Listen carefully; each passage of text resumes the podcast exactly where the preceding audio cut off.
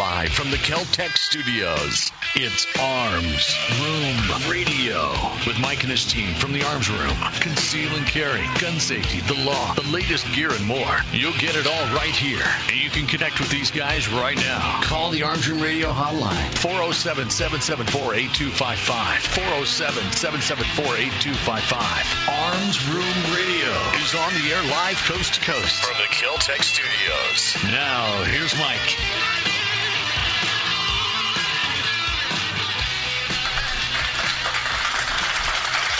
Welcome back to Arms Room Radio, where we promise to bring you all the gun things, all the gun time. How's everybody doing today? Doing good. Doing good. Busy day, busy day, fellas, busy day. Oh yes. Lots of stuff going on. We're just uh, we're fresh from the gun show. Yeah, we all came to one to the gun show. Great gun show. You know, get out there and support uh, support your dealers, support your promoters, uh, support the vendors, and uh, and get yourself a new firearm. It's you know what? It's it's a new firearm Saturday. Or if you're listening on Sunday, it's Sunday. If you happen to be listening to the podcast, it's New Firearm Thursday. Whichever day you happens, it happens to be. It's New Firearm Day. Am I getting the point across? New Any- Firearm Day. Any day that ends in Y Any day that ends in Y, just any day during the year will work. sounds good Yeah, to me. exactly. Just go get your gun on. Get your guns on. Exactly right. Listen, on my right, my right hand man, the great, great, great, great, great, great, great grandson of Daniel Boone. Please welcome him back. His name is Earl. Dr. Corporate, Oh yeah. Can't get enough of that song. Nope. Just love that song. Well, I mean, we had, just for clarity's sake, You have to get enough of the yeah, song. that's the only five seconds that Yeah, uh, yeah, you could play much. on the radio. Yeah. Otherwise, you can't get enough of the song. Well, you could, but we'd be, you know, be lawyers and the FCC and all that. And I ain't you, afraid you- of them. You'd have to. Well, I know you're not afraid of them, but you know, you get paid to stand there. I got to get paid to, you know, watch. you know, watch the proceedings. No, you know. you don't get paid to watch. You pay, Pay us, us to watch. to stand there. Wait, how does it? You, you pay lawyers? Yes. You, you you will if you play the rest of that song. My last name's Bono, just so you know. and I'm a professional. You are not a pro. You're not. On my left, in about the 10 o'clock position, for those of you who'd like to graph it out and chart it out, is the samurai psychic. No, just kidding. Uh, I, Is he- actually, I don't know. I don't You know. moved around the room the, uh, and messed everybody up. Uh-huh. The courtroom assassin, the legal ninja himself. Please welcome him back, Mr. Kevin Maxwell. Thank you, Michael. We're not going to let that one play out. That's okay. That's a long song. There's, and, it's and boring. and it's just the same thing over and over and over again. Um, Kevin uh, explained to me this week. Uh, he, he was, you know, comes by the shop as he often does for professional reasons only. Um, he's not there to hang out and uh, and and look at guns instead of working. He's there for professional reasons. I want to get that get You've that got a straight. good buddy covering your butt there. Yeah. Get that straight. but uh, I had to uh, I had to put I don't some. really need to listen, worry about it. I don't think she's listening. Well, you know, let me, let me introduce he looked like he was justifying it to me. uh, let me introduce Alec first, so we can uh, we can get that away. Then I'll come back to the Kevin story. Get me out of the way. Um, uh, on my right, in about the one o'clock, two o'clock position, is the samurai sidekick, the Padawan learner. Please welcome back, Mr. Alec Weber. Thanks for having me back. I think. No, we're good. We're good. It's a Kevin story, Oh, so okay. you're good. You're okay. good. All right. Thanks for having me back. Yeah. So, uh, so Kevin uh, stopped by the shop. Uh, there actually was some, uh, you know, he, I think it was a trust or something. He had an appointment set up. He was taking care of a client over there, and uh, he he he said, "Where's Mike?" And I was in the back putting up some um, some pallet shelving, some industrial shelving in the back, and of course the the guys at the shop they were they were you know when I started to sweat they were gone. I didn't know where they were. They were- they're they're probably up front taking care of customers, but it seemed awfully coincidental. You know, It was very quiet. Where were the kids? yeah, exactly, exactly right. So Kevin came into back, and I had not put up shelving in a long time. It was some military industrial shelving, probably. Well, Kevin has put some up, and so he told me in the back that, uh, and now this may sound rude, it's not, that he is a professional pallet jacker, and he he has he has a lot of experience putting it up, and it was good that he was there because if anybody's ever put up the shelving, it's not like putting up regular shelves at the house. These have these little locks in them, safety features. Yep. And you know, being who I am, I, I just completely tore the safety features off. You know, there's the, what do we need those for? We know. uh, but Kevin was there to help me, and uh, I appreciate you coming out this week and Very welcome. uh, sweating after uh, you uh, you did some professional lawyer stuff there. So, Not a problem. Um, so good week. Other than that, how was the how was the, the things in law this week? Anything To, good? to be clear, it was he was sweating because it was hot back there. He was not using his back at all. No, absolutely not. No, no, no, no. Just- just wanna make sure that that's we're in the warehouse. utterly I think clear. we said we're, Right. yeah, we're Yeah, in the it's warehouse. warehouse. That warehouse I, is did, hot. I did begin to get a little anxious about what I watched him doing. no, no, no. Hit it harder. Okay, Yeah. let's go get a bigger hammer. At, at one point, he was standing. I've watched him do that too. Get a bigger hammer. At one point, he was standing on, you know, next to me, and he said, "Wait, hold on a second. And he backed up about five or six steps. He said, Now hit. "Okay, now go ahead." Smart man. I Smart think I've said that to Alec before Yeah. too. Uh-huh. Yeah. I'm going to tell Been the there, judge done they're that. wrong. Okay, hang on just a second. I'm going to back up five or six steps. Okay, go ahead. Oh, that's that's too good. Too much. It's true. It's true though. Um, anything good? Anything any crazy in the You world of law it- this it- week? Anything no- no, nice? I, I didn't have anything crazy, but I, I had a hearing Friday where I went and I know what's going on, and this guy was brand new on the case and had no idea, and I went, Opposing counsel, you're talking yes, about. opposing counsel, and I said, you know about this thing, about this thing, and he went, what? And so I handed him the piece of paper, and I said, yeah, I, I don't want to ambush you too bad. And so we go in front of the judge, and I'm telling the judge what's going on. And uh, she turns to opposing counsel. She goes, "All right, well, what do you believe the status is?" And he stared at her, and I went, "Judge, that's not fair.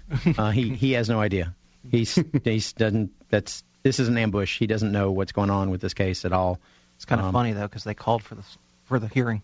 Yeah, it was their idea, but then the, then they realized, wait, we don't know anything about what's going on with this case. Darn, they called our bluff.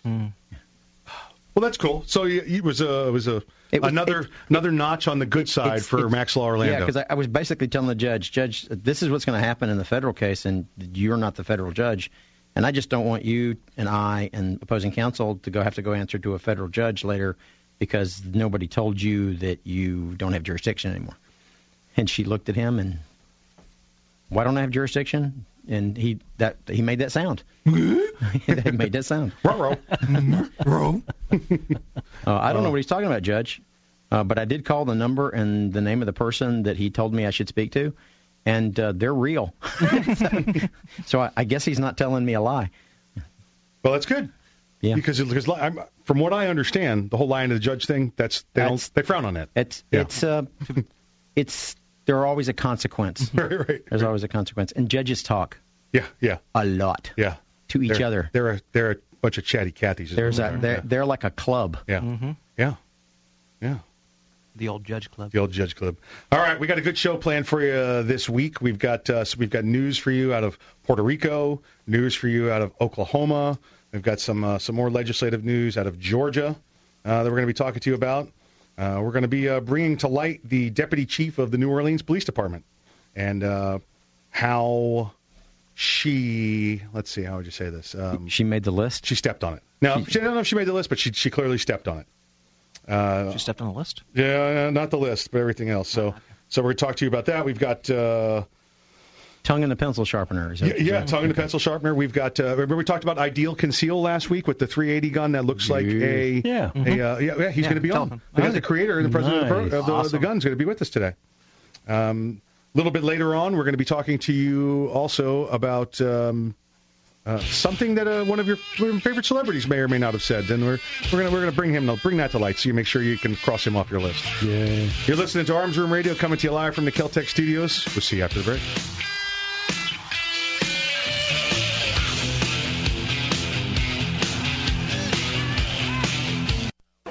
Hey, Mike, you ready to go to lunch? No, not today. I'm going to get some trigger time in. You're going to the range? Nope.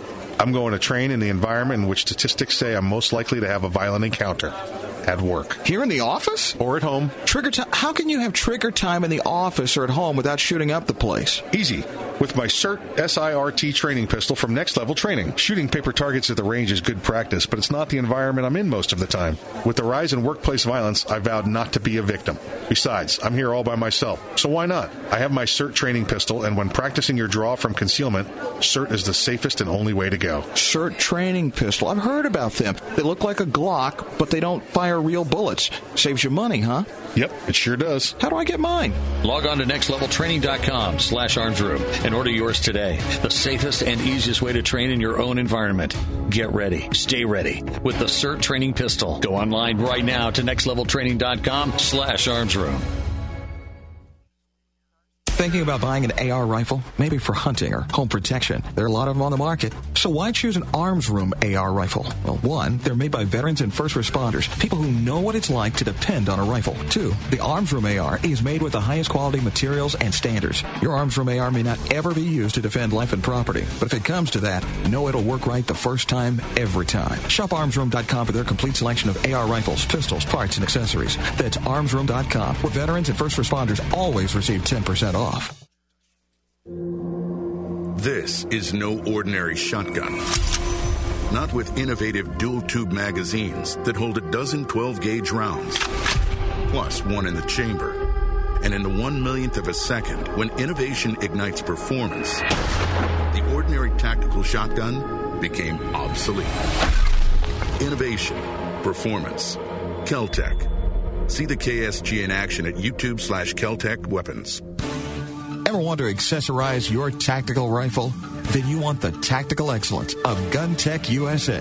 GunTech, a family owned and operated manufacturer of tactical accessories for AR 15, AR 10, and AK 47 style rifles. For nearly three decades, GunTech USA has been producing the finest quality pistol grips, rail systems, scope mounts, slings, compensators, flash hiders, hand guards, iron sights, and more. Check online at guntechusa.com to see their vast selection of parts and accessories and to locate a dealer near you. Whether you do your own gunsmithing or you have it done, when customizing your tactical rifle, insist on tactical excellence. Insist on GunTech USA parts. GunTech, a proud supporter of the Second Amendment and friends of Arms Room Radio. Check them out online today at guntechusa.com. That's G-U-N-T-E-C USA.com. GunTech USA, defining tactical excellence for over 26 years.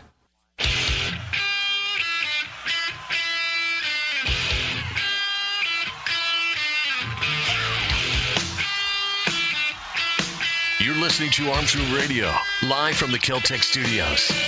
Call the Arms Room hotline right now. 407 774 8255. 407 774 8255. Now, more Arms Room Radio, live coast to coast, with Mike and the guys in the Keltec studios.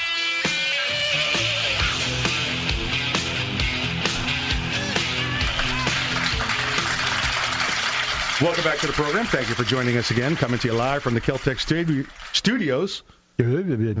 We we are Arms Room Radio. Uh, Earl, how can the good folks get a hold of us here at the old uh, radio broadcast studios from Keltec Live? we have several different ways. Starting off with your favorite, they can send us a tweet on Twitter at Arms Room Radio. Have you been banned yet? No, this week I am good, but it's only because I forgot my password. Oh. Okay. they can give us Hold a on. call. His right hand, your right hand man has that. No, Yeah, I don't prob- have that one. He probably I, I don't want that one. yeah, then they'd be then they'd be suspending him. Yeah, exactly. They can give us a call directly here into the Keltec studios, 407 774 8255. That's 407 774 TALK. They can send us a message on Facebook, facebook.com slash armsroomradio. They can send us an email, radio at armsroom.com. Thank you, Earl. Thank you. Like we said earlier, yeah, we've got um, uh, his name is actually Kirk Kjellberg. He's the uh, owner president there. We'll get that right in a, in a few moments uh, of Ideal Conceal. So if you want to check out their product before we get talking about it next hour, it's um, idealconceal.com. That's idealconceal.com. So you can look at it there. And at uh, some point in the program today, uh, Lieutenant Bill, the Chief Law Enforcement Officer of Arms Room Radio, will be joining us to to talk about uh, some issues in, uh, in the law enforcement world going on. So, got a good program planned for you today. Lots of stuff going on. There's, uh, like I said, we came from the gun show today, so we're all we're all amped up. Saw a bunch of good stuff. Saw some cool stuff. I picked up some ammo and uh, you know some Put your arms down. some collectibles. Yeah, that's the guns, baby. Check out the guns. Check out the guns. Uh, Kevin, did you get anything while you were there? No. No. Okay. All right. Well, that's you know, that's a good cover story. Go with the no. I like that. Thank you. You're welcome. uh, first story I want to talk to you about today is out of California. Now, you know, we get a lot of stories out of Florida because the people are weird. In California, we get a lot of stories. Florida. Right. We get a lot of stories in Florida, or excuse me, out of, out of California, because the laws are weird, and they're their own place, and you know, spell it with a K, however you want to do it. Uh, but California, we we feel for you, and you're the violation People of your. Second Amendment rights and the interpretation of laws, and and uh, you know that's from uh, from north to south in your state there. So hang on, fight the good fight.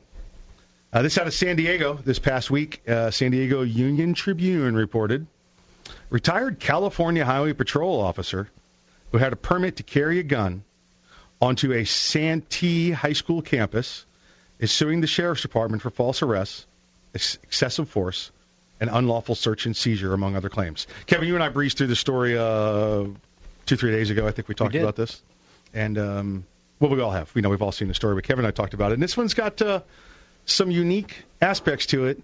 And uh, after Kevin and I looked at it, Kevin's only comment was, uh, hmm, "I wonder how much money they're going to get." because I, I, I, I believe I've spoken to a California lawyer who said, you know, I like practicing this kind of law in California because it's a target-rich environment. yeah, the key word being rich. yes, yep, yeah. This was uh, this is some some sheer shenanigans going on over there. Now this is a this is a guy who had uh, 33 years on the CHP. 33, and he's not like 100 years old. Let's get into the story here. Lawsuit filed in Monday in federal court asked for at least 20 million in damages. Let me ask you two guys, the two attorneys sitting here in the room with us, the professionals. Is that a normal number for something that there's no, you know, 18 million dollars worth of bills, you know, that he's trying to pay? Well, they, Punitive they, damages. They incarcerated a retired law enforcement officer in general general population Right. in a jail. Uh, that is putting someone's life at great risk. Right, okay, but but I guess the question I'm asking is, unless it's like suing the tobacco industry, do you see that number thrown around that- a lot? That's that's. I'm sure they have some basis, but then again, in Florida, you may sue someone for damages in excess of fifteen thousand. right. Okay. It could be Uh, a okay. hundred billion dollars, but it just says over. fi- So there may be a classification for lawsuits Oh, that are, okay. you know, a million to two million, two million to five million, five Okay. million to twenty million, over twenty million. So it may just be the category of case it is. Understood. Not that they've specifically asked for those actual numbers. Or they could be asking for punitive damages, which, if the actions were so egregious that the person responsible needs to be punished, Okay. uh, they could be seeking excess damages under the punitive damage theory. Got it. Okay. According to state law in California, firearms are not allowed on school campuses. Although there are several exemptions to the law, one of them pertaining to honorably retired peace officers who are authorized under a permit to carry a concealed or loaded gun. That's the first thing I thought when I saw the story. You know, he's a retired officer and he's in his home state. I could see if this was he'd gone to D.C. and has to deal with Cathy Lanier and her stupid policies. you know, he's gone to uh, New York City and now you got uh, who is it, uh, De Blasio and Bratton up there. You know, changing uh, the the atmosphere of the law enforcement with the NYPD. You know, and they're they're they're purely anti-gun, uh, you know, establishments. But this this was this guy's home state. This is like where this guy worked for 33 years. Robert Pitt, 59, who served for 33 years with CHP, went to Santana High School in the morning of January 21st, 2015, to drop off the daughter of his girlfriend. Couple then went to the administrative offices to complain to the vice principal about threats that the 15-year-old girl had been receiving from another student. While they were in the lobby, the principal asked to speak with Pitt, Pitt privately in his office. The principal is accused of then asking Pitt whether he had a gun in his fanny pack, whether he had a permit to carry the weapon, and what his law enforcement status was. Okay, I've in my law enforcement career gone into high schools. I've dealt with teachers. I've dealt with stuff, and I, I you know, listen. I don't know who this this principal is. His name is um, Tim. Where you going to try it? Schwuchow? Tim That's, Schwuchow. that's, that's that's not off by far. Okay. Tim Schwuchow, and uh, so he cornered the retired officer, retired uh, highway patrolman, and wanted to know what he had in a bag and what his status was. Well, he he answered. Pitt answered he was a retired law enforcement officer. He has a concealed carry permit, and the principal alleged that he does not honor those permits in the school, and he directed a deputy sheriff to search him. So when did the when did the principal have the authority to order those kinds of behaviors? Well, you know, and, and listen, you guys may know this, or there might be people out there that know this uh, better than I do, but in a, in a school, you know, it's the principal and the administrator who represents the school board, and they do have that authority. There's a lot of things. They can't order a private citizen who's not under their jurisdiction searched. Well, hold on. Now, there's in in a school, we know the students give up a lot of rights. Right. Um, and and and the lockers and the and all the baggage and everything else is subject to search. Now he's there. Now, obviously, I, I'm in agreement with you. There's there you can't search a law enforcement officer or a retired law enforcement officer if they're there on the school grounds legally. Well, if not enacting in a, an official governmental capacity. Well, now- in, in your own private capacity. But he's retired. Right. He's retired and authorized to carry a firearm. Whether the principal knows that or not, or the principal thinks he has authority over a retirement law enforcement officer, I think is the crux of the case here. Right. Um, so I'm I'm again, it's either been re, it's either been worded wrong, or the law's extremely different than we're used to. It's the Fourth Amendment. I mean, it, it can't. It, it's not that much different. But it's California. They cannot erode the Fourth Amendment. The Fourth Amendment is the baseline. Well, you been to and they're not California? supposed to be able to and that's why the the state attorney's office. But you'll get to that. Correct, correct. So Spoiler so, alert, so the, so the principal thinks he can order them. Now this will happen with schools. The principal will go to a uh, the law enforcement officer, the school resource officer, the DARE officer, whoever it happens to be in any school, and the principal could say, "Listen, we have reason to believe this student has committed this crime and has this piece of object on him that's either you know an element of the crime or you know the, uh, a, a piece of evidence of the crime." And then the officer, when they have, depending on what the crime is, reasonable suspicion or probable cause, they can do the search at this point, so I, I'm led to believe that both the principal and the deputy didn't know what the law was. If this guy was truly searched, and obviously he was, because he ended up in jail over this. Uh, so let's get back to it. Well, Uh, wait. How did he end up in jail? we're getting there. Okay. We're, but, but wait, here we go. Uh, the deputy found Pitts, uh, his California Highway Patrol issued 40 caliber SIG in the fanny pack. Principal then allegedly ordered the deputy to arrest Pitt for bringing a loaded firearm into a school zone. The lawsuit states. Now, Again, I'm, I, I love the way it's worded. I'm, I'm thinking, you know, this Highway is Patrol issued. Yes, yeah, well, it was. You got to re- when you retire, you get your gun. Yeah. The It's- principal it's the tradition. ordered the deputy to arrest him. and you and I did talk about this. Yeah. That's probably the the uh, the principal signing the complaint. You know, it depends on where you went to No, police I've, academy. I've, I've been in fascist states before, Right. and I think this is okay. Now we take you to the jail, and you will answer yeah. our questions. depending on the state, you could say the you know the victim preferred charges, the victim pressed charges, the you know, and, and it's just it's all the verbiage there. So I think that's what that probably was. Again, we're we're talking to a reporter, reporter's language here that uh, may or may not know what what happened and definitely doesn't know the language. That's clear. Uh, Pitt protested to the deputy, and the deputy put him in handcuffs, searched him twice, then loaded him into the back of the patrol car. When the deputy processed Pitt's arrest at the sheriff's office substation, Pitt pointed out that he, he is he is law enforcement retired. He has a concealed weapon permit, uh, and, and that the deputy replied that he had already seen it. That's that's great, huh? Mm, I'm salivating. So the it, that's well, yeah, yeah, yeah. You listen, you know, and I, and I bet you that's what. Obviously, Pitt's probably going through some distress at that point, but I bet you he's got that in his mind too. You know that the the, the wow, this is so wrong, and and and I'm going to end up on top. But that doesn't help the fact that you've been putting guys in behind jail for 33 years. You're obeying the letter of the law and the spirit of the law and the intent of the law, and you're in handcuffs. Mm-hmm. All right. More on this when we get back. You're listening to Arms Room Radio coming to you live from the Keltec studios. We'll see you in a minute.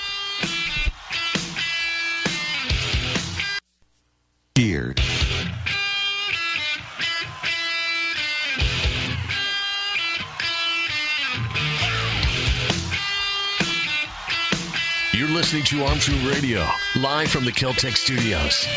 Call the Keltec studios hotline right now. 407 774 8255. 407 774 8255. Now, more Arms Room Radio, live coast to coast with Mike and the guys in the Keltec studios. This segment of Arms Room Radio is brought to you by GunTech USA. For tactical excellence, check them out online at guntechusa.com. That's G U N T E C U S A dot com.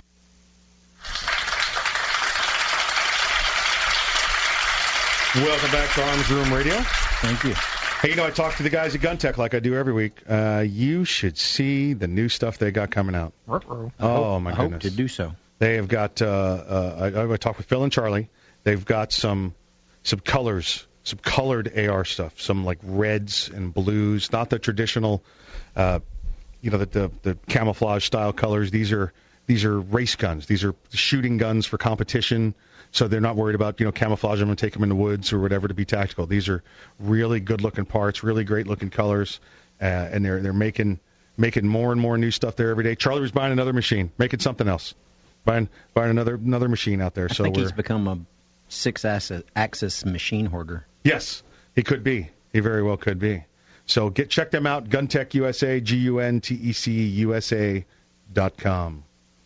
Hey, before we went to the break, we were talking to you about retired California Highway Patrolman Robert Pitt, who was arrested by the sheriff's office out there uh, in San Diego. So, uh, getting back into it, the lawsuit. I'm sorry. Uh, lawsuit claims Pitt was not read his Miranda rights before being booked into jail. It, it may not make a difference. Yes, yes, I want to point that out. It, Uh, only if they ask him questions. only well, if they they- ask him questions about the crime. Right. Incriminating question. Incriminating, yeah, because they can ask him booking questions all day long. Mm-hmm. Uh, you know, where, where, where you live, what's your address, all that stuff that they or need or for they the could forms. do what Mike does. It says, "Listen, don't talk to me. Yeah, you don't want to talk to me. You don't talk to me. I'm, Don't talk to I'm, me. I'm law enforcement. Don't talk to me." Reverse psychology. Just they can't shut up. Yeah, yeah, When when you say you don't want to talk to me, I say you're absolutely right. yeah, yeah, yeah ju- just don't do it. We got this. I'm just going to put down what I want here, Mm-hmm. so we don't don't worry about your side. I got my side. I've collected the evidence. I don't need your side. But I'm not worried about you because you won't read it. exactly. That's exactly right. At one time, there was some paperwork. Listen, I'm going to give you the backstory on this because Alex, the, the the king of uh, of insider information here on the radio, uh, I signed A a, document, a contract. Without reading it. I, you were in the room with me. It was a radio But- contract. But my point is that yes, and you didn't sign your name. I don't sign my name. I know. That's my way out of it. That was the point that I was trying to make to Alec. Is don't worry about it. He Right. signed it Nick Papagiorgio. It's not. It's Listen, not I, binding. I was at the shop yesterday and uh, had to have something faxed and it required a signature. And I called back to the shop and the guys took care of it. We got the paperwork to where it needed to go. And I came back and the paper was sitting on my desk. And I said, I don't, I don't remember signing this before I left, but I appreciate you guys faxing Wow. it. But yeah, I don't never remember signing it. Your And signature looks more like my signature than my signature does. So they did taking care of it for me. I think they got a stamp of my signature. Is what's, is what's going on there. Um, Miranda warning. We left off there. Sorry to get down the rabbit hole. Pitt said he was put in general population holding cell at the downtown jail, even though arrested law enforcement officers are typically typically segregated from others in jail for their safety.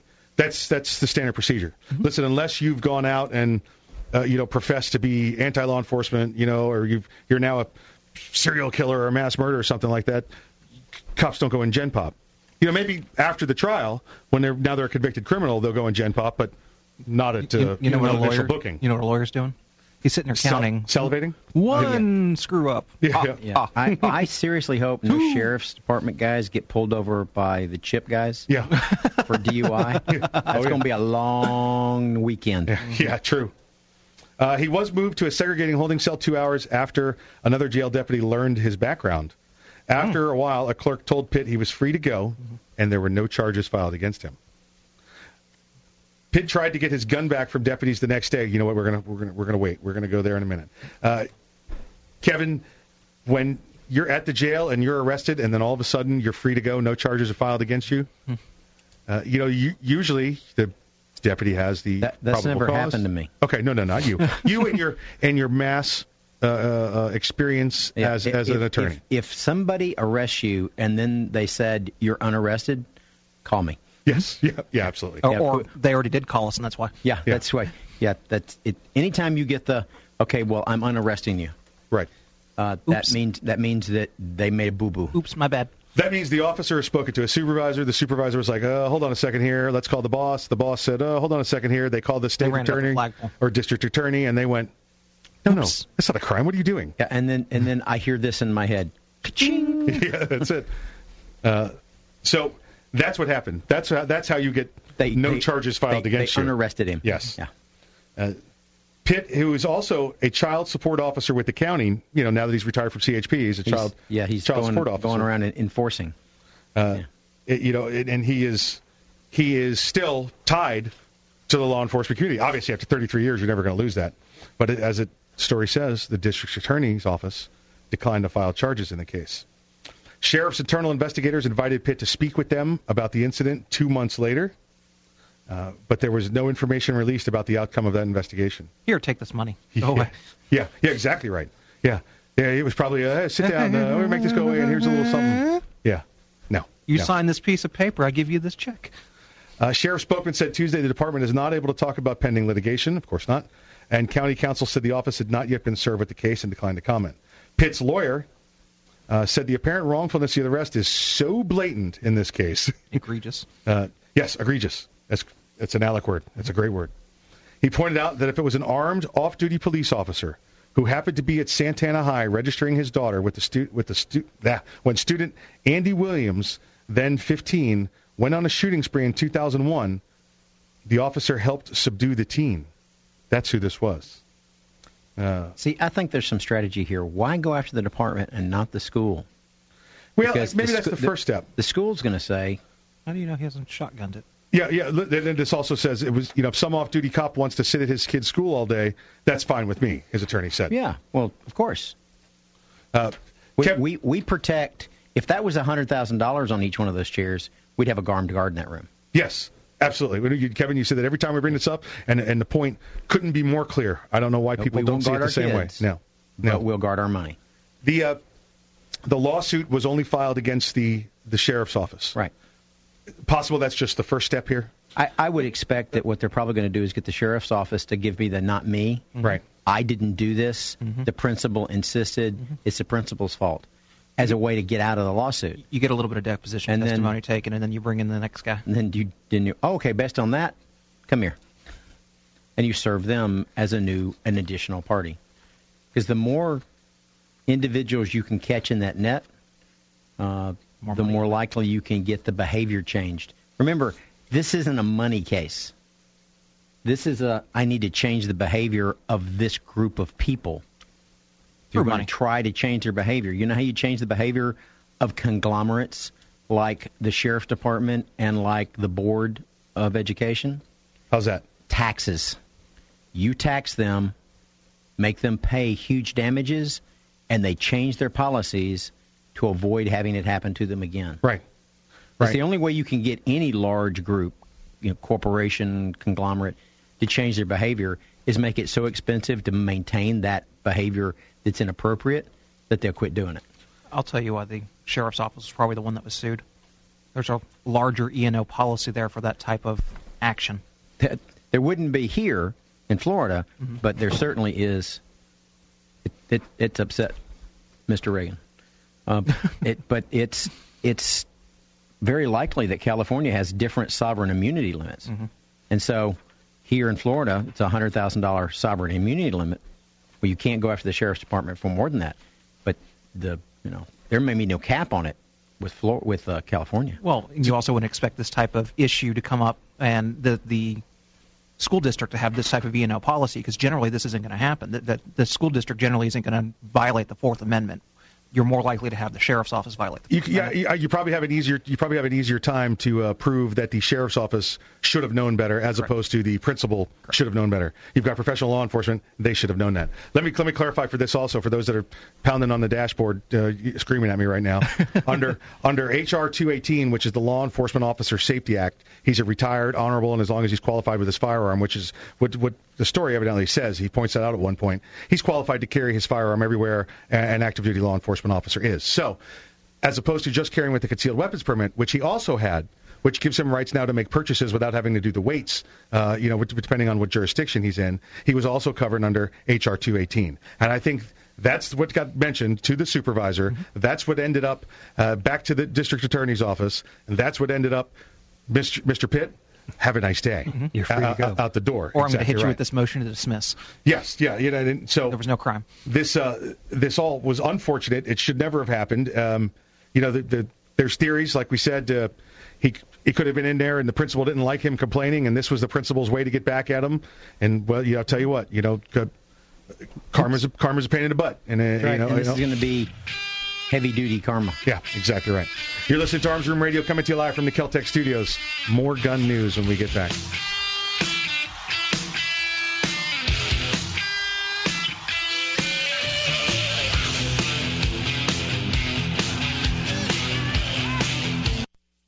Thinking about buying an AR rifle? Maybe for hunting or home protection. There are a lot of them on the market. So why choose an Arms Room AR rifle? Well, one, they're made by veterans and first responders, people who know what it's like to depend on a rifle. Two, the Arms Room AR is made with the highest quality materials and standards. Your Arms Room AR may not ever be used to defend life and property, but if it comes to that, know it'll work right the first time, every time. Shop armsroom.com for their complete selection of AR rifles, pistols, parts, and accessories. That's armsroom.com, where veterans and first responders always receive 10% off.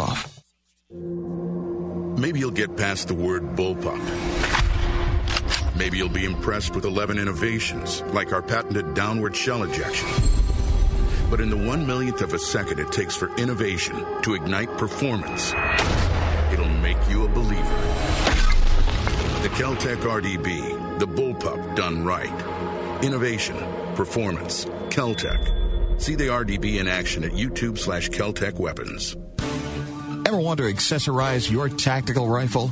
Then you want the tactical excellence of GunTec USA.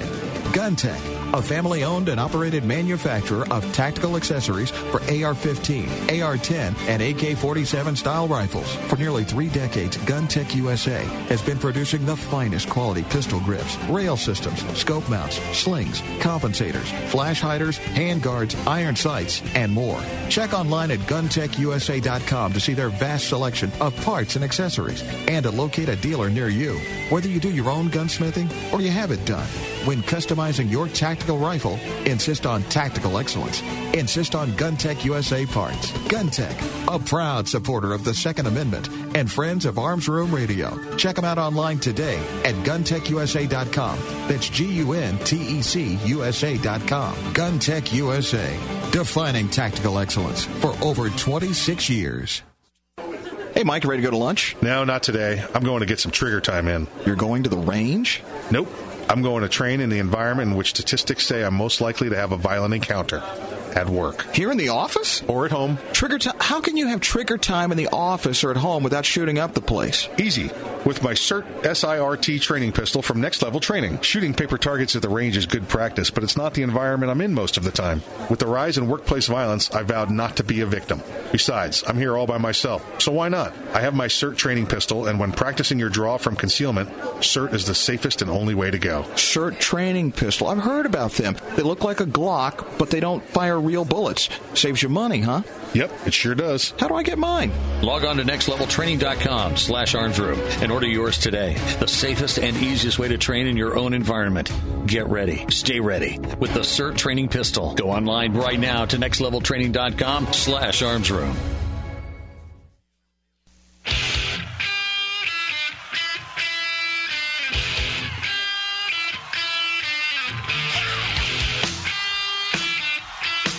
You're listening to Arms Room Radio, live from the Keltec studios.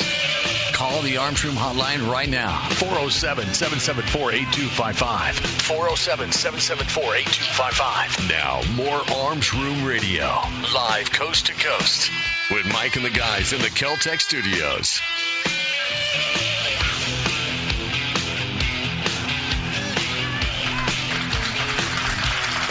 Welcome back to Arms Room Radio. Thank you. Got some legislative updates we want to get to you. You know, for those of you listening around the country, I want to talk to you about where the where the great states are, where where the progressive firearm states are, where the Second Amendment loving, Constitution loving Americans are. Unlike uh, Not like California. not like California, not not what they did to uh, retired uh, retired CHP officer Pitt out there. That's ridiculous. That's ridiculous. And did you see? You little topical here. Did you see what happened with uh, the Trump rally in Chicago last night? No. No, no, really. Was I the only one that saw this? Yeah, I missed. Guess I was the only one that saw this. I had a birthday party to go to. Trump Trump rally in uh, in Chicago yesterday. Last night there was, uh, I think they said 25,000 people. Uh, you know, there to get into the arena. So it's like a giant arena, you know, a, a, a big expo, expo center. Mhm. Kind of place you have your, your pro basketball teams uh, play those those kind of places. And he was there for a rally, and uh, the uh, the ne'er do wells, the protesters, the these uh, these Bernie people, these these these uh, these Hillary people showed up to to to fight. Uh, you know, they wanted to get get physical, get physical, get verbal. They wanted to cause problems, and most of this happened outside. Started to flow inside. There was a lot of confrontation, and then of course, your uh, your thugs show up and they started problems with the you know rocking a bottle and the police and and and having all sorts of fun and nonsense. Rocking a bottle at the police. Yeah, yeah. Well, you know, Were they, just- were they told to go to free speech zones to do this? Yeah, free speech zones. Yeah, you know, this is this is what this is what the uh, the, the the handout kids. This is what the this is what the everybody gets a trophy kids. This is this is what the uh, I want free edu- I want free education so I can take my 17th century, century French literature degree and then I want then I want you to pay me because I can't get a job. Free free free is for me me me. It's Art it's history. Art 17th century art Art history. history. Yeah, yeah. Uh, It's legitimate. Sure, if you if you happen to be a 17th century French painter, it's legitimate. Yeah, Uh, saying. You know, other than that, it's you know It's not not, art, it's art history. art history. Thank you. So all this went on, and they canceled the Trump rally. Trump, uh, they, the police got with them, Secret Service got with them, and they just decided it was, uh, you know, for the betterment of everyone, the safety of everyone, they should cancel the event.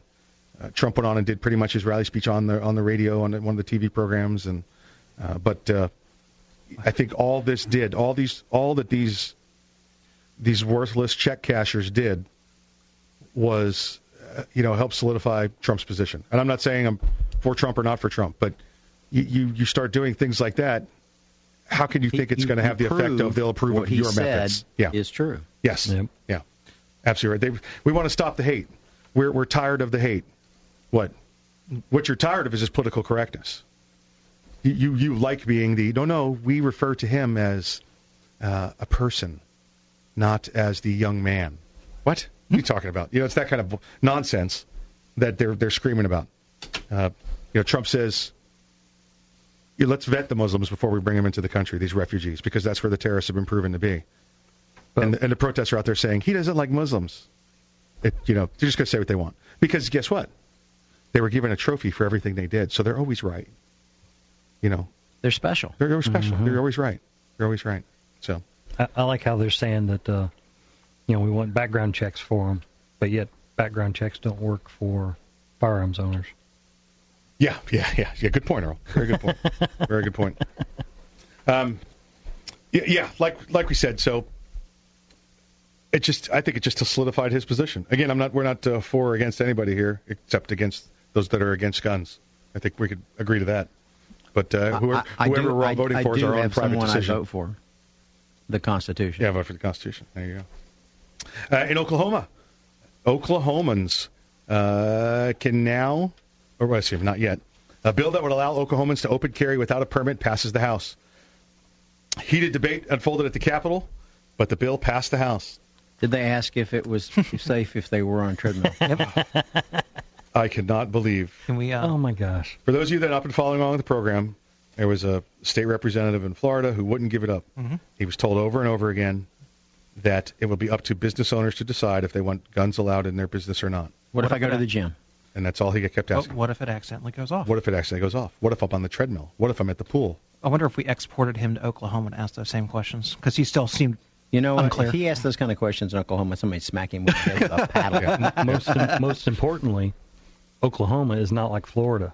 They have somebody in the committee that is doing their job Yeah. and allowing these bills out of committee. Whoa, whoa, whoa, whoa! He's doing his job in his own mind. Yeah, exactly. Yeah. This In was my the opinion. longest debate on the House floor on Thursday. Eventually, the bill did pass overwhelmingly, 73 to 15. Under this bill, if you wanted to carry your weapon under your clothes or in your purse, you still have to get your concealed carry license. But if you wanted to carry a gun out in the open, under this bill, you would not have to go through any training or get a permit to do that. Oklahoma's open carry laws cha- could change in a big way. The bill that passed the House Thursday would do away with the training and permit you currently have to do to get a to carry a, a gun openly in Oklahoma. Again, we're not talking about the debate of open carry or not. We don't have time for that today.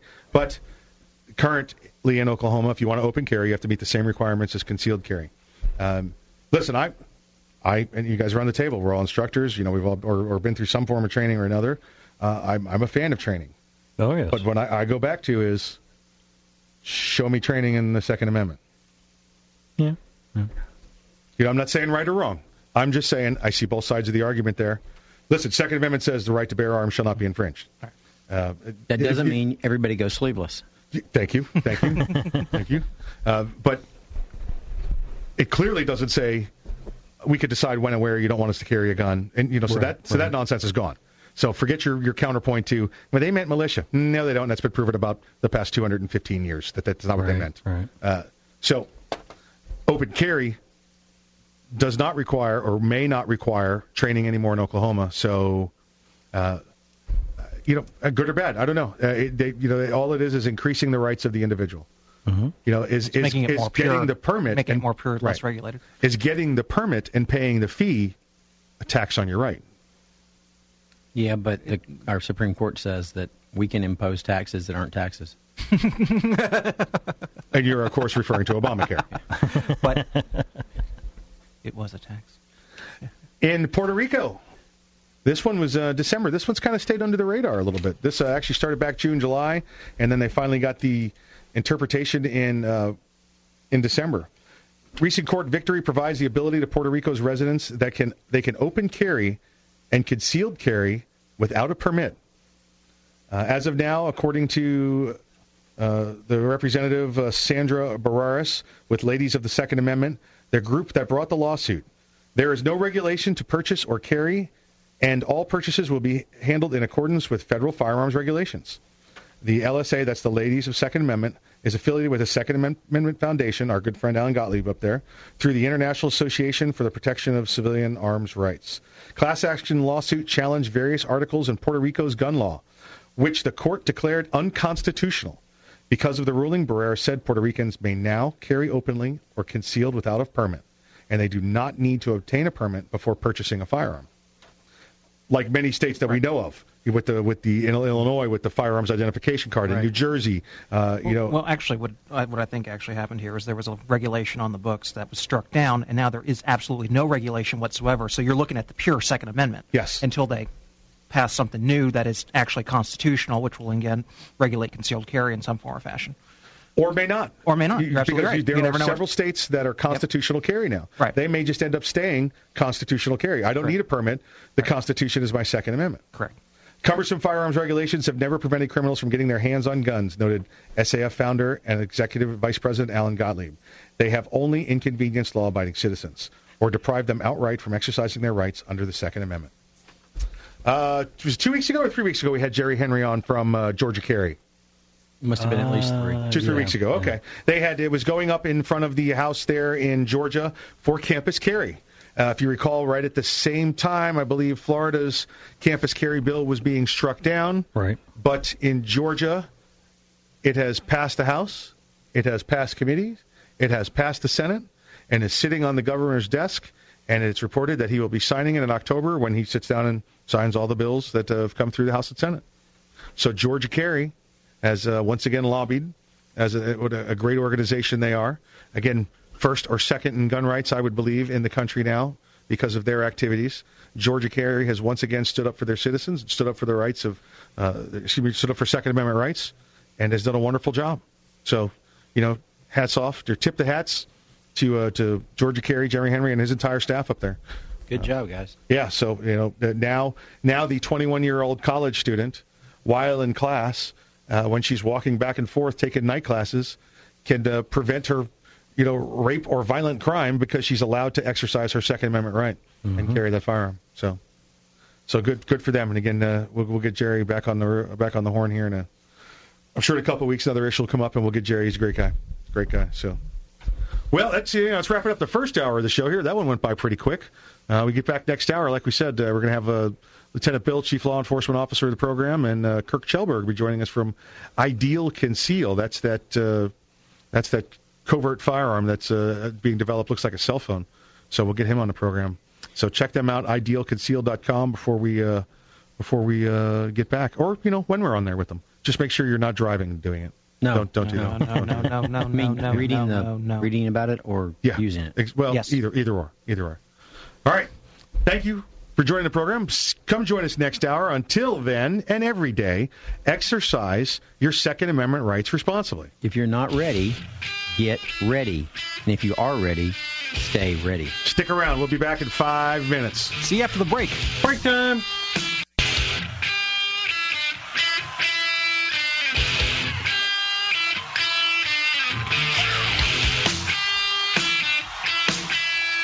Live Live from the Keltec studios, it's Arms Room Radio with Mike and his team from the Arms Room. Conceal and carry, gun safety, the law, the latest gear, and more. You'll get it all right here. And you can connect with these guys right now. Call the Arms Room Radio hotline. 407 774 8255. 407 774 8255.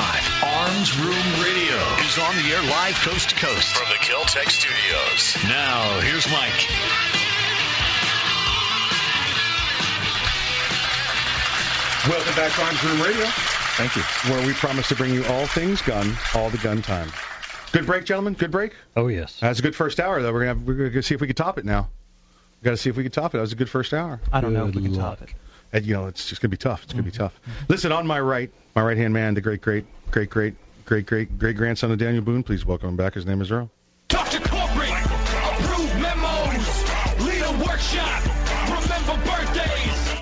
a great song. Yeah, it is. It's just nothing. It We just can't even talk over it. We can't say anything. It's just Nope. a great song. Yeah, Just bob my head. that's it. on my left, Still bob my head. center stage on the mic, the pallet jacker, professional. professional pallet jacker, Uh, actually, he was a pallet watcher. pallet Jacker. watcher, pallet watcher, is uh, Mr. Kevin Maxwell, the legal ninja, the courtroom assassin. Please uh, say hello. Hello.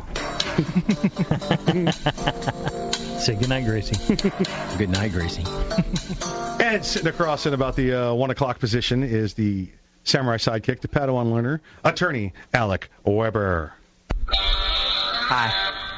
Weighing in at 100 and 200 pounds. 100 and 200 pounds. That would make him 300 pounds. I was trying to be polite. I'm not that fat. Uh, so, welcome back. Thank you, gentlemen. Hey, last week we talked about the ideal conceal pistol. Yes, we did. Uh, we told you, uh, you know, briefly. We, we again, if you're if you're home, you're near your computer, you, you're uh, you're not driving, you're not in traffic, you got your smartphone there, you got some sort of utility device. Check out the pictures. Uh, we've got them up on uh, on on our Facebook page. Uh, Yes, we Earl do. snapped a picture of them there. That's uh, our uh, Facebook.armsroomradio. You could go to their website on uh, idealconceal.com. That's idealconceal.com. Uh, you know, I, I got to tell you, we've we've talked about it several times this week to several individuals, to those looking for concealed carry options, and at the same time, we talk to our law enforcement brothers and make sure they're aware of it because it's uh, you know it's new and education is key for for all parties involved with this. Uh, but we were able to communicate and track down with the uh, the the uh, well, Kirk, are you with us? Hello, Kirk. Yep. Hey, there he Kirk, is. sorry about that. Are, we- are, are, you know what? I, I never got the title. Your owner, or your CEO? What do you what do you go by there at the company?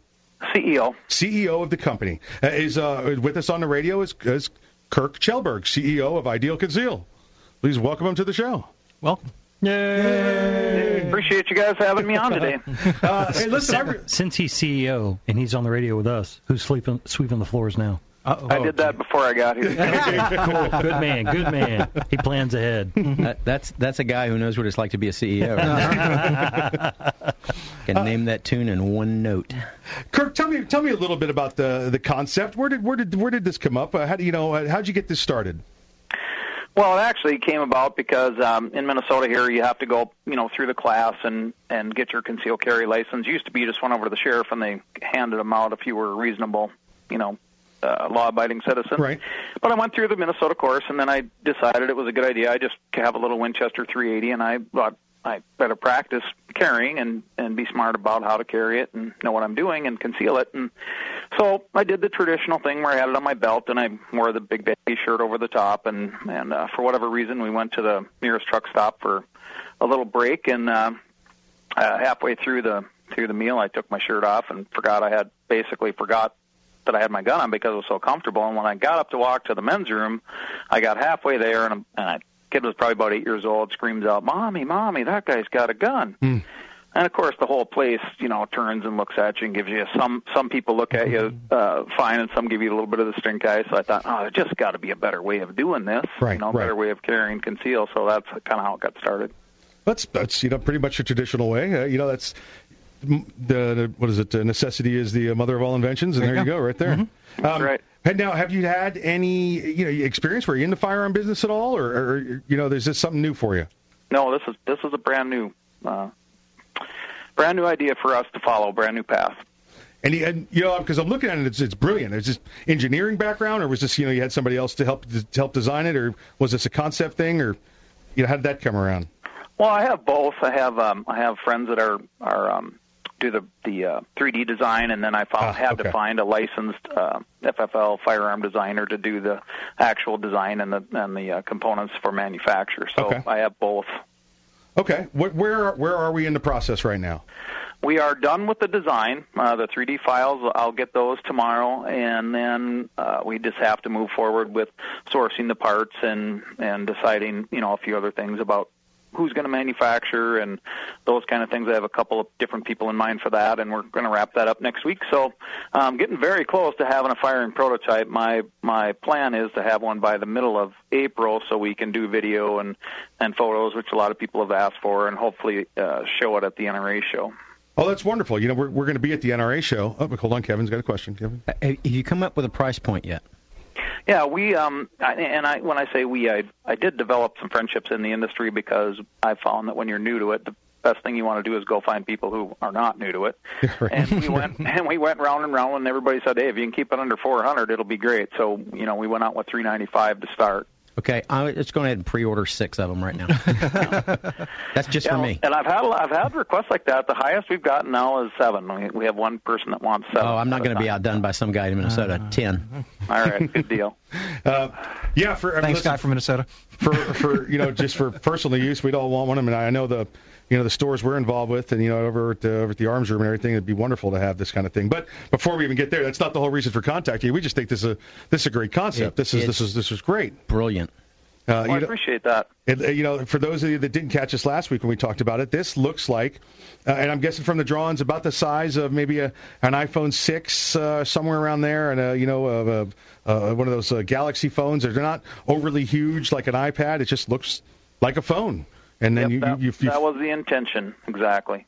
Th- you know, this is perfect for for the days where y- you know you can't carry a, your decent regular sized firearm, or even if it is like like like uh, Kirk said, a little a little short or a little, little Winchester 380. This just sits in the back pocket like a phone. It looks like your cell phone sitting in the back pocket. Yeah, that was the plan, and I think part of it too is, and you know, we get we get a little bit of. I've had a little bit of criticism criticism from people saying that uh, you know if you're going to carry, you need to carry a 19 shot Glock and all this kind of stuff. And uh, but we've also had a lot of customers that have said, you know, like one guy said, I I I have to wear scrubs to work. Yeah. I can't carry under there. There's no way to carry under those scrubs, but this will fit right in. I just responded to a, a Facebook post that said, you know, two rounds of 380 is not much stopping power, and I reminded them that it beats trying to defend yourself with a coat hanger.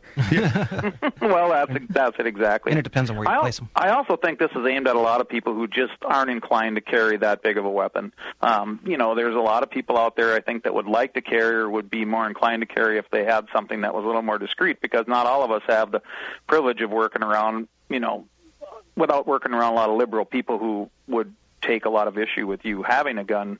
Um, and it just gives you an opportunity to you know, just to basically be discreet. That's the idea behind it. Exactly, Kurt. We're up against uh, we're up against a break. Can you hang out with us one more segment? Talk a little more about it. Absolutely. You're listening to Arms Room Radio coming to you live from the studios. On the lines, Kurt Kjellberg from Ideal Conceal. Join us again after the break.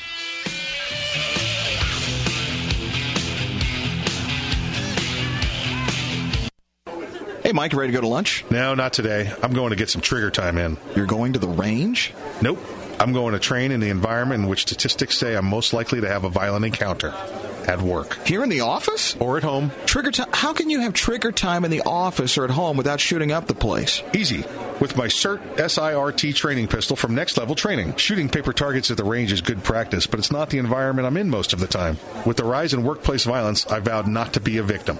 Besides, I'm here all by myself, so why not? I have my SIRT training pistol, and when practicing your draw from concealment, SIRT is the safest and only way to go. SIRT training pistol. I've heard about them. They look like a Glock, but they don't fire real bullets. Saves you money, huh?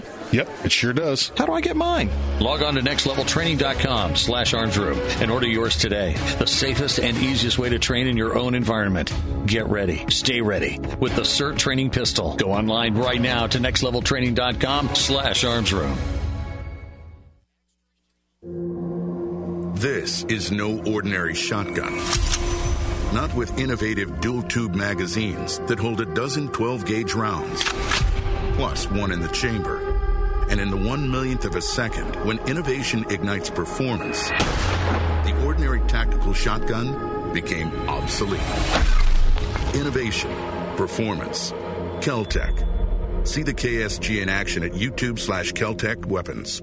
Thinking about buying an AR rifle? Maybe for hunting or home protection. There are a lot of them on the market. So why choose an Arms Room AR rifle? Well, one, they're made by veterans and first responders, people who know what it's like to depend on a rifle. Two, the Arms Room AR is made with the highest quality materials and standards. Your Arms Room AR may not ever be used to defend life and property, but if it comes to that, know it'll work right the first time, every time. Shop armsroom.com for their complete selection of AR rifles, pistols, parts, and accessories. That's armsroom.com, where veterans and first responders always receive 10% off. Ever want to accessorize your tactical rifle? Then you want the tactical excellence of GunTec USA. GunTec, a family owned and operated manufacturer of tactical accessories for AR 15, AR 10, and AK 47 style rifles. For nearly three decades, GunTec USA has been producing the finest quality pistol grips, rail systems, scope mounts, slings, compensators, flash hiders, hand guards, iron sights, and more. Check online at guntecusa.com to see their vast selection of parts and accessories and to locate a dealer near you. Whether you do your own gunsmithing or you have it done, when customizing your tactical rifle, insist on tactical excellence. Insist on GunTec USA parts. GunTec, a proud supporter of the Second Amendment and friends of Arms Room Radio. Check them out online today at guntecusa.com. That's G-U-N-T-E-C USA.com. GunTec USA, defining tactical excellence for over 26 years.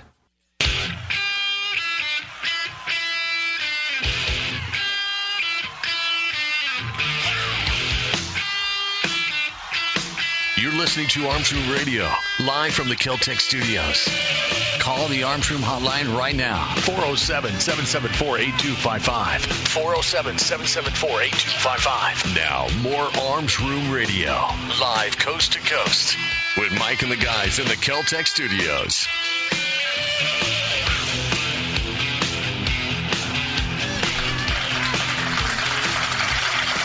Welcome back to Arms Room Radio.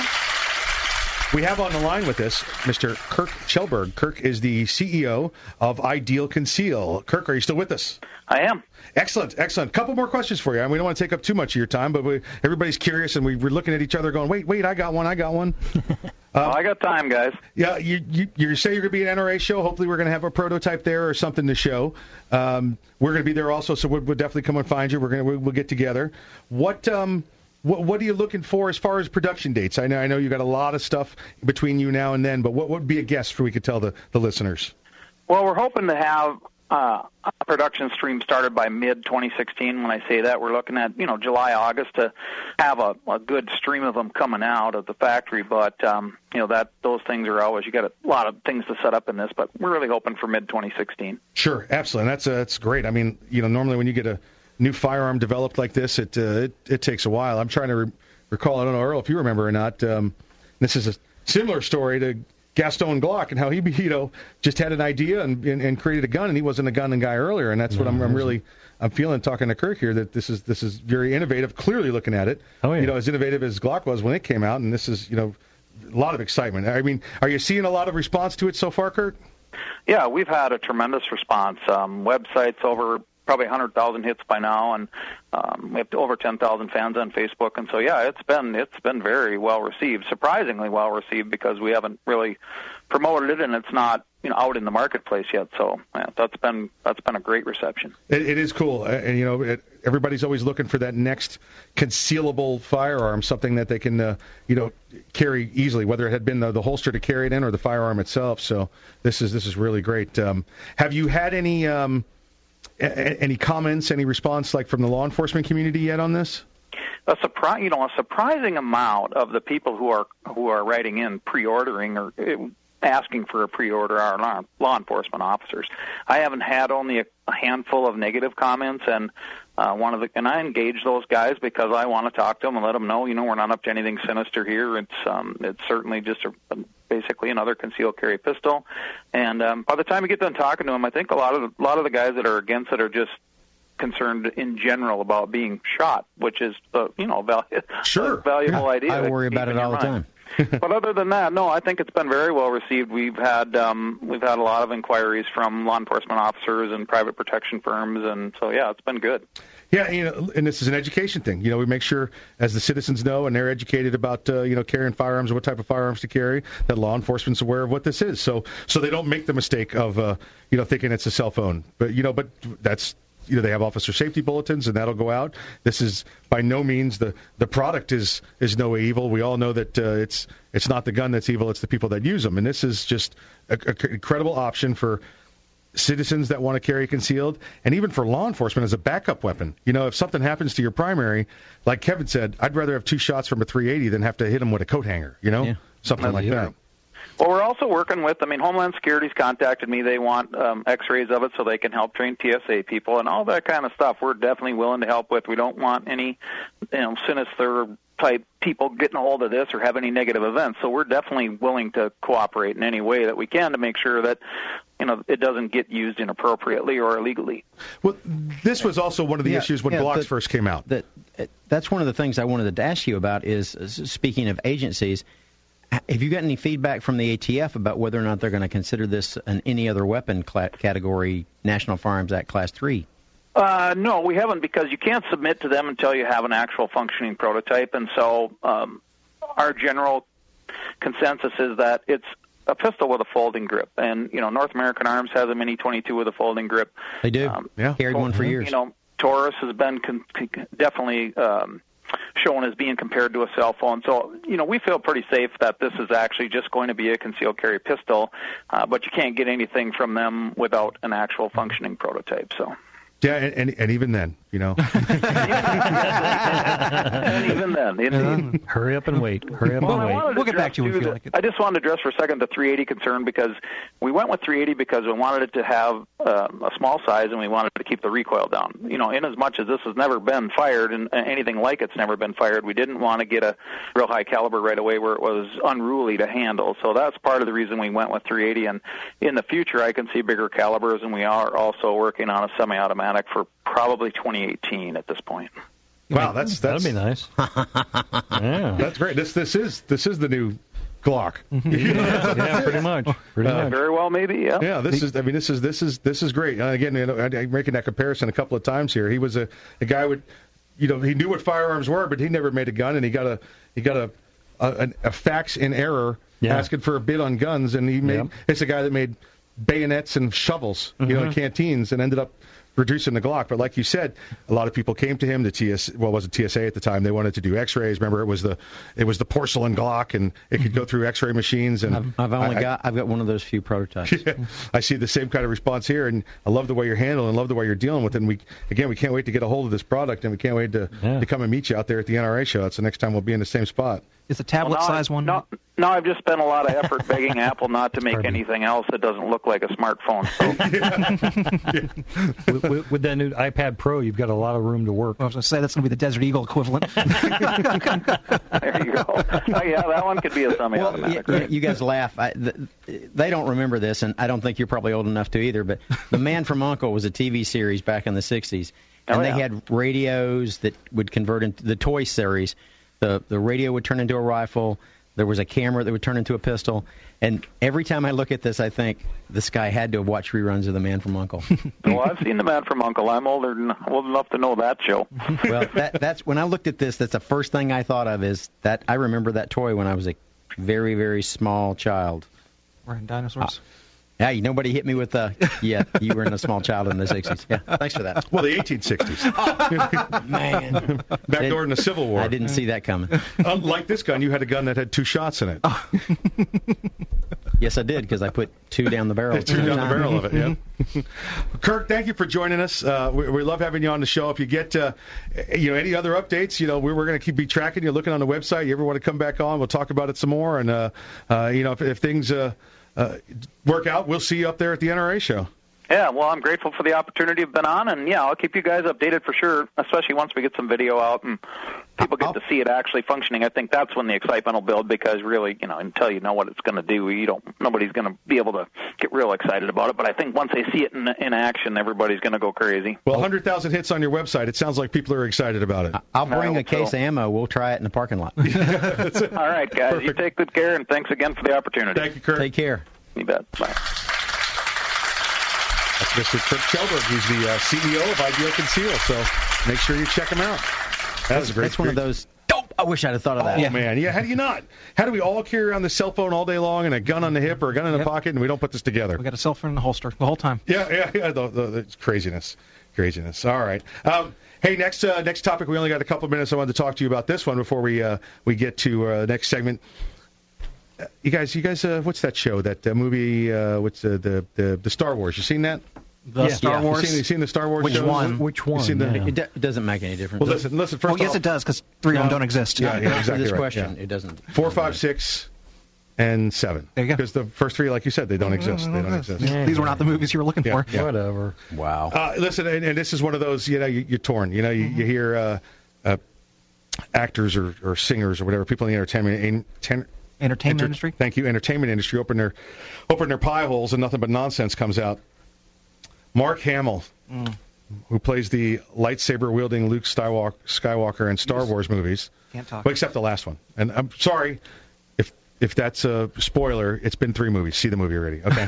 uh, he has endorsed a Democratic candidate for the Senate who says he will help enact common sense gun control.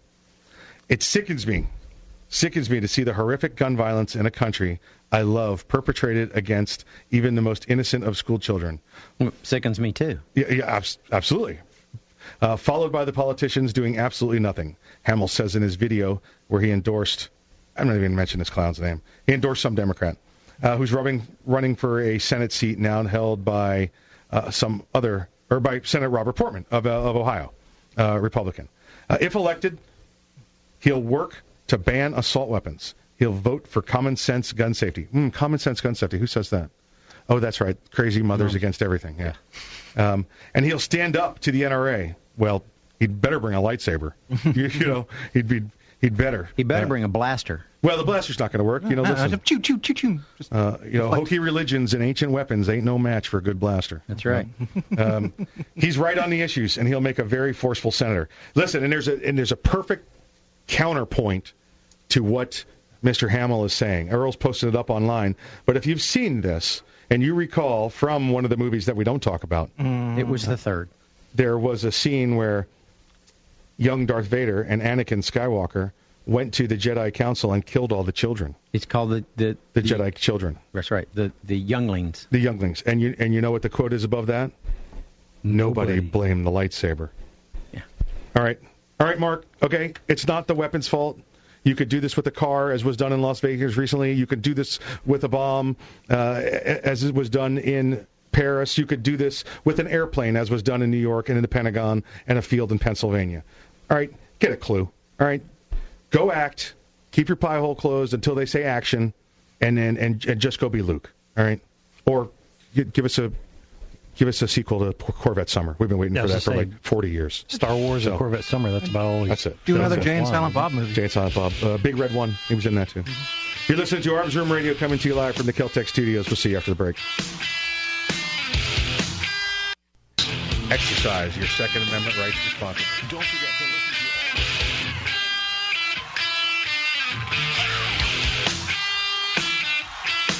You're listening to Arms Room Radio, live from the Keltec studios. Call the Arms Room hotline right now. 407 774 8255. 407 774 8255. Now, more Arms Room Radio, live coast to coast, with Mike and the guys in the Keltec studios. The Fallen Hero segment of Arms Room Radio is proudly brought to you by MaxLawOrlando.com.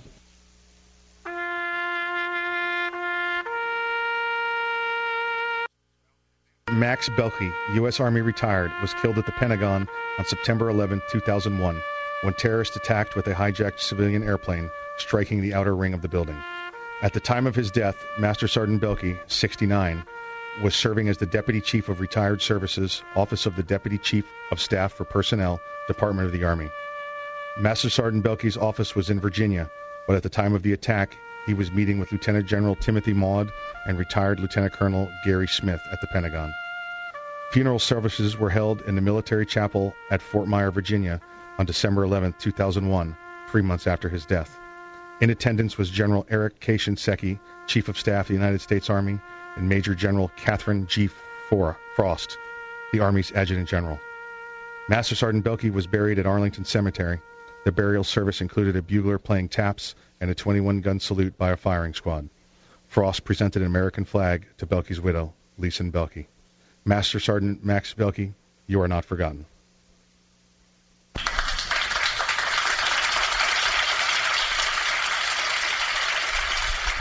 If you've got any legal matters you'd like to discuss with Kevin and myself, you can give us a call at the office. The phone number is 407 480 2179. You can look us up online. The website's maxlaworlando.com. You can reach us on Twitter at maxlaworlando, or you can find us on Facebook, facebook.com slash downtown attorneys. Thank you, Alec. Thank you, Kevin.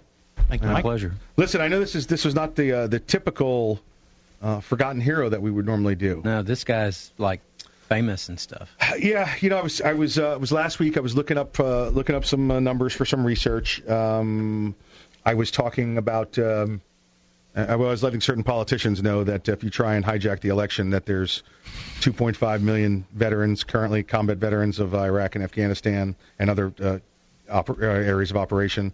That of the 2.9 million Vietnam veterans, there are still another, uh, uh, you know, 850,000 left. And then, of course, we have all the veterans of Desert Storm, uh, Desert Shield, uh, that they need to be cautious of if they pull some shenanigans. While doing that, I came across the information that uh, 850,000 again Vietnam veterans left alive, and that Out of how many? Well, they, well, out of 2.9 million. There you go. Um, but what they said in there was that the last surviving uh, Vietnam, or, or excuse me, the, excuse me, the the youngest Vietnam veteran would be about 54 years old. And I said, wait a second, that's not right. There's no way that math is right. And, and it was dated, a current story, but I wasn't sure if, the, you know, the story had, it was on the internet and it just kicked the normal date out, you know, today's date. So I, so I did some research on it. And I found, I was, I was researching uh, last Americans out of Vietnam. I was looking for age groups. Well, uh, when I came across that, and by the way, the answer would be about yeah, 61, 62 years old, depending on if you left at 73 or if you were per- perhaps assigned to the embassy as a Marine Guard until 75. So somewhere around that would be our, our youngest Vietnam veteran. The information I found out was I was reading was a story from September 16, 2001. Uh, and if you guys remember, that's five days after the attacks on on our country. Mm-hmm. Uh, and then the title of the story was "Last Soldier to Leave Vietnam is Feared Dead." Um, he was the last in line moving up the ramp into a waiting C-130 at Tan Son Nhut Air Base. Uh, a tall, husky man with an open Midwestern face who was about to step into history was March 29, 1973, in Saigon.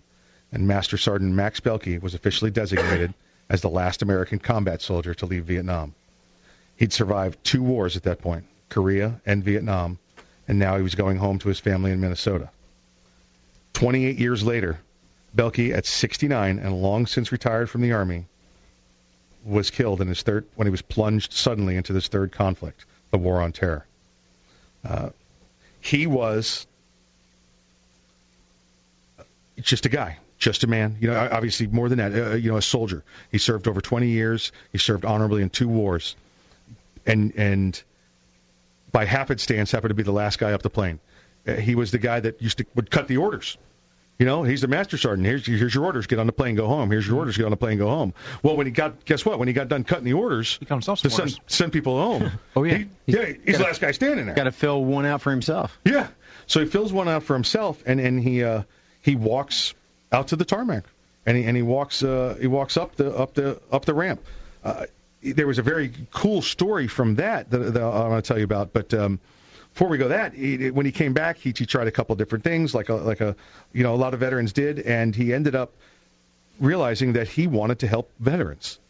Uh, and so, you know, he started his job as a civilian with the Department of the Army. Now, if anybody knows anything about uh, military retirees working in government service, especially at the federal level, whatever their rank was after you retire, that that's your title. So he was known as, you know, Master Sergeant Beilke for his entire life. He's top. Yeah, he was he was he was known as Master Sergeant longer than he was out than when he was in. You know, he he was he, he was the man. Um, and believe me, when he's sitting in an office of a lieutenant general and and the retired lieutenant colonel discussing personnel matters, he was the man. Okay, okay. You know, they were like, "Get Max up here. We need to find out what's going on." You know, and, and he he was that guy. Uh, The, the the guys that perpetrated this hideous crime would never have walked up to him and tried No. to do that face to face. Absolutely not. They'd have caught him beating. Absolutely not. Uh, the fall of Saigon uh, to the North Vietnamese and the desperate evacuation of U.S. Embassy did not occur until April 29, 1975, but the official completion of American troop, troop withdrawal in 1973 was a major event. Um, I know I remember it on TV, Kevin. Uh, you know, if you remember watching the helicopter fly off the embassy, uh, you know, and I, you've seen I, that. I might recall that. it was very loud. Uh, for many who boarded the last plane, it was a bitter experience. As agreed to in Paris, observers from North Vietnamese Army looked on, sometimes smiling and trying to shake hands with American officers. The gestures were largely, largely ignored or rebuffed with curses. When Master Sergeant Beilke started up the ramp, and I remember he's the last guy, a North Vietnamese colonel stepped forward and presented him with a gift, a straw placemat decorated with the picture of a pagoda. Beilke, according to accounts at the time, looked down at the colonel, accepted the gift, and went up the ramp. He said, March 29th always stuck with me. Uh, he said in the interview years later. There are certain things like your wedding anniversary, the day you came into the Army, first time you left country and shipped out for Korea in 53. You remember those dates. His sister Lucille noted that it was after he came home from Vietnam that Beilke developed uh, a passion for fishing and, and then also for veterans. Uh, it was after he was died and after he was interned at there at uh, Arlington National Cemetery that people, uh, you know, I guess at that point realized who he was. That's why General Shinseki is there. This is this is a man's name out of history. Uh, who, who who met his demise again in his third war, plunged into it before we even knew what it was.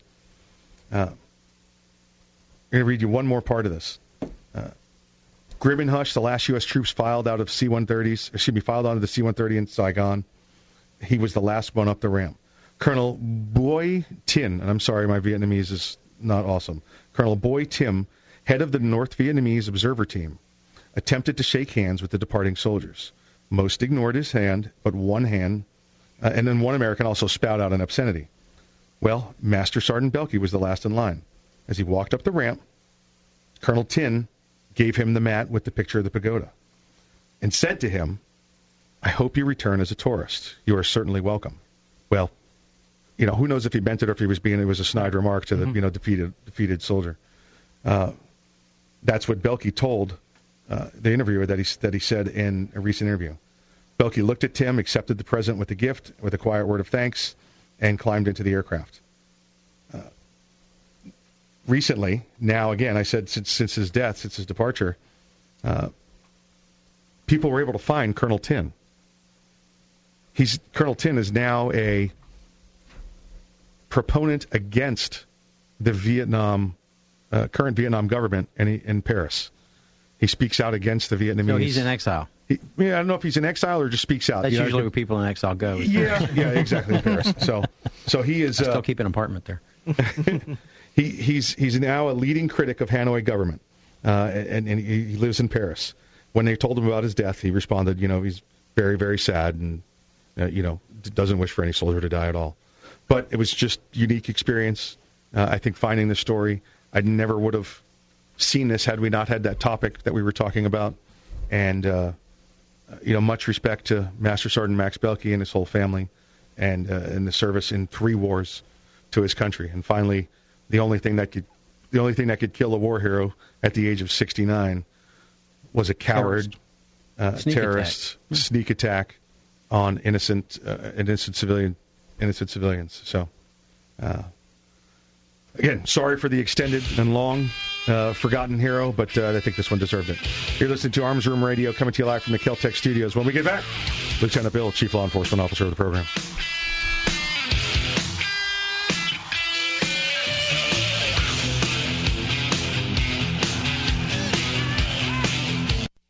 Thinking about buying an AR rifle? Maybe for hunting or home protection. There are a lot of them on the market. So why choose an Arms Room AR rifle? Well, one, they're made by veterans and first responders, people who know what it's like to depend on a rifle. Two, the Arms Room AR is made with the highest quality materials and standards. Your Arms Room AR may not ever be used to defend life and property, but if it comes to that, know it'll work right the first time, every time. Shop armsroom.com for their complete selection of AR rifles, pistols, parts, and accessories. That's armsroom.com, where veterans and first responders always receive 10% off. Ever want to accessorize your tactical rifle?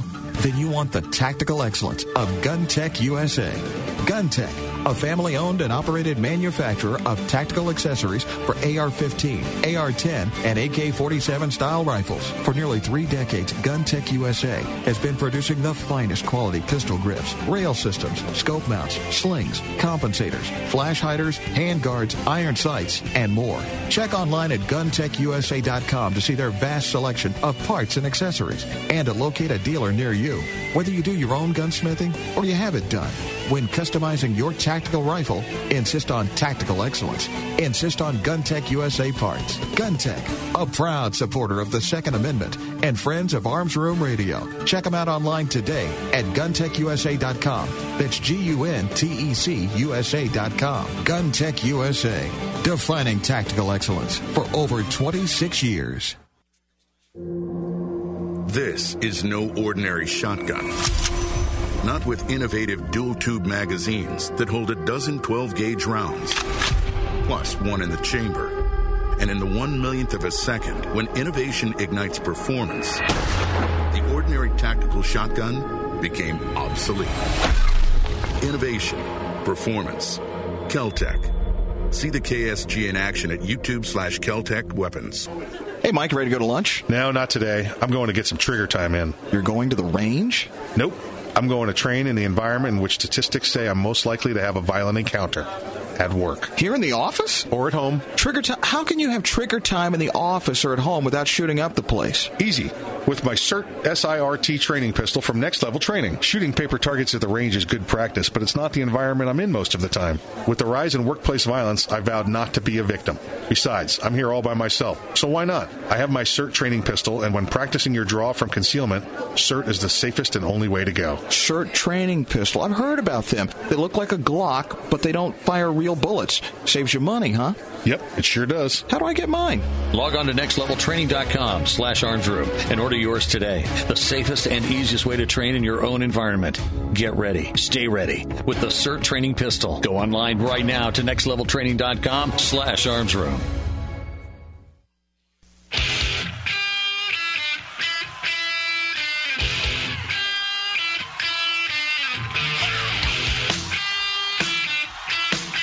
Listening to Arms Room Radio, live from the Keltec studios. Call the Arms Room hotline right now. 407 774 8255. 407 774 8255. Now, more Arms Room Radio, live coast to coast, with Mike and the guys in the Keltec studios.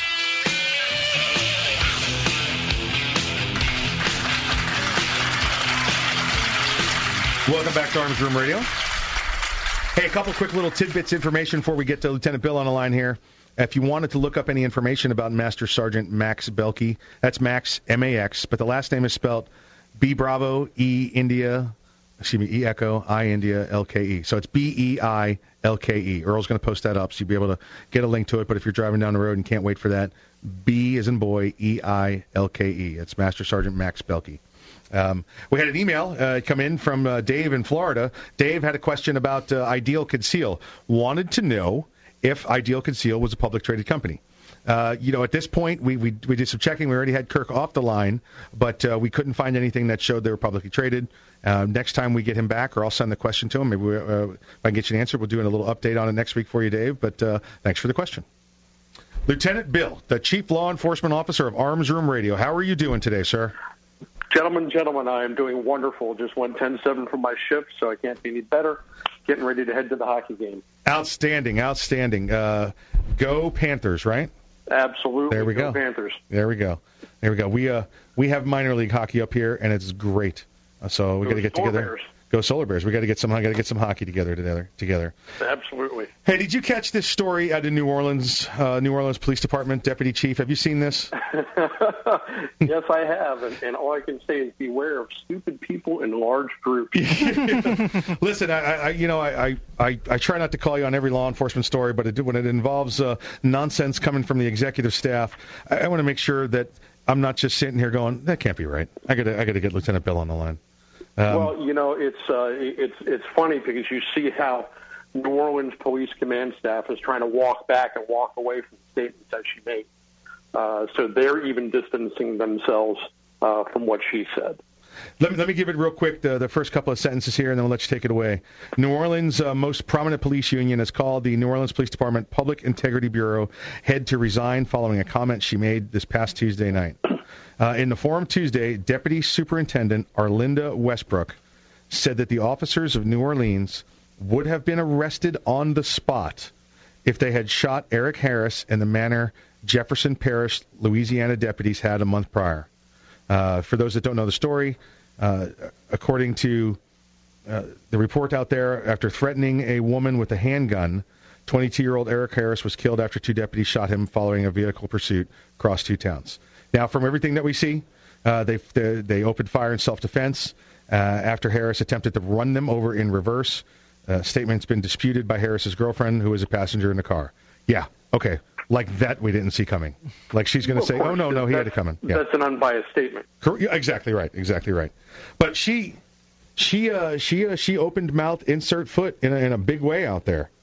Yes, yes, she did. Uh, you know, it, it, whenever you see something like this, you really got to question it, and you got to look at the background of of uh, of her. She's never been a law enforcement officer. She's been in that position or involved with the New Orleans Police Department for some 18 years.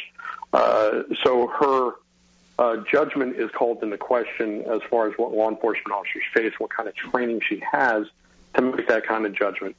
Uh, this was nothing more than pandering to the uh, uh, the Harris family, uh, and of course the Black Lives Movement was uh, was there and was prompting this. And I think she was just making a show or trying to make some sort of uh, overture to the to the community for whatever reason. But she she uh, made a very big uh, faux pas in making that statement. Yeah, so many questions here. How do, how do you get to be deputy chief of a major police department and have uh, you know no police experience? I mean, I, Well, I guess at some have point you had to go to an words- I academy, have you know. Four words to explain that to you, and they're very simple. New Orleans Police Department. Yeah, I was going to say, you, you been to New Orleans? you know, with the Orange Police Department, they have a federal. They, I think, right now they currently have had the longest federal oversight uh, committee or forum of any law enforcement agency in the United States. They're still uh, have a lot of problems with corruption, uh, and for somebody who is in charge of of the uh, Police Integrity Bureau, uh, I my personal uh, opinion is is I really have to question her judgment in uh, in that position.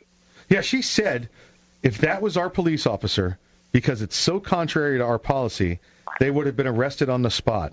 We would not have been authorized in New Orleans to take any of those actions. I mean, first off, And and that is true. If you look at New Orleans Police Department Right. policy, they are not allowed to fire at moving vehicles. Uh, whether their officers are not allowed to put themselves in a position where uh, they would be uh, and a, a vehicle could be used as a weapon against them. It's very restrictive. Uh, So they can't do their Now, job. the- exactly. It's it's it is difficult, a judgment call, but you know, like a lot of cops, and and I'd rather be tried by twelve than carried by six. Uh, but to make a statement that they would be arrested on the spot, having been in command staff and been in internal affairs or anything like that, I've never, never arrested anybody for violation of a department policy. Yeah, it's, And- can you can you arrest somebody for violation of policy? Because I would love Well, to. if I would if love they to defend that arrested me, lawsuit. The first phone call that I would make would be to you, sir, uh, and say, "Hey, I was just arrested for a code of conduct policy." Yeah. Okay. okay. And Go ahead and pick out the car. and leave it from there. but Get that guy from but- California while you're at it. yeah, exactly. Uh, now, I also looked at Jefferson Parish uh, and their policies, and they really don't have too much policy that addresses this. So, uh, looking at it from uh, from a command staff or an internal affairs point of view, you have what we call a policy failure. the officers may have done something that may not seem right, but there's no policy against it. So this is what we would call, you know, uh, we could sustain a violation. However, it would go under policy uh, policy failure because there's nothing that addresses what they can and can't do in that specific situation. She's break the trying to of damages. apply New Orleans PD policy to what the uh, the Jefferson Parish deputies did, and then saying that their officers would be arrested on the spot. Let me uh, let me clarify something work for, that. for those listening to us. Um, we're talking about police policy, and just want to get into it a, a little bit. Uh, these officers were they were fear for their lives after the guy had a gun. They knew he had a gun, but then he was in the vehicle and he tried to run them over. You cannot, as a police officer, put yourself into a position that you have to use deadly force. Uh, and I mean that with the vehicle. If there's a vehicle running down the road, you can't jump in front of the vehicle and then say, "Well, he tried to run me over." Uh, now, if you happen to be, if you're on the sidewalk or you're on the opposite side of your car and they aim their car towards you, absolutely deadly force is authorized. But you can't Game put on. yourself in a position to say, "Well, now deadly force is authorized Yeah, because you- I wanted to use force against you can't draw the punch. You can't exactly right. So, and and that's not what happened here from the reports we're seeing. These these No, guys were there trying what to it get him, and he ran backwards at them. He put it in reverse, trying to run them over. He uh, he did. They, they were they were involved in a pursuit. The vehicle crashed.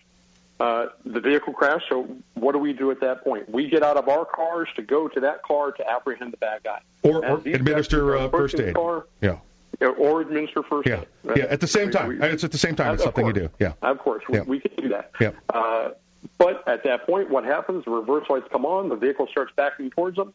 They're out in the middle. They're out in no man's land. Yeah. They have nothing else that they can do. Right, Uh, at that point, they draw their weapons and they fire. right. Uh, which you look at any logical shooting situation, and, and that's the evidence that's presented, unless something else comes out.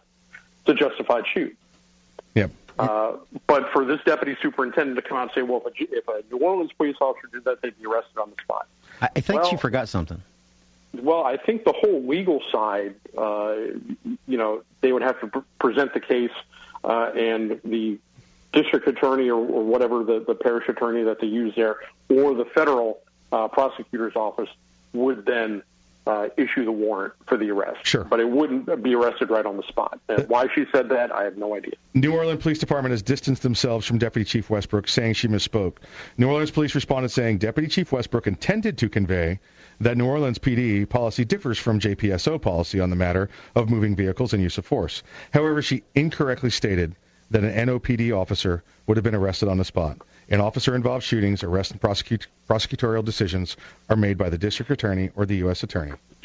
So, yeah, she uh, she she put her foot in it. She she forgot that blue lives matter. Well, yeah, exactly right. She was she was there, like like Bill said, she was there um, pandering to the Black Lives uh, you know group that she was with, Black Lives Matter group, rather than the All Lives Matter you know people.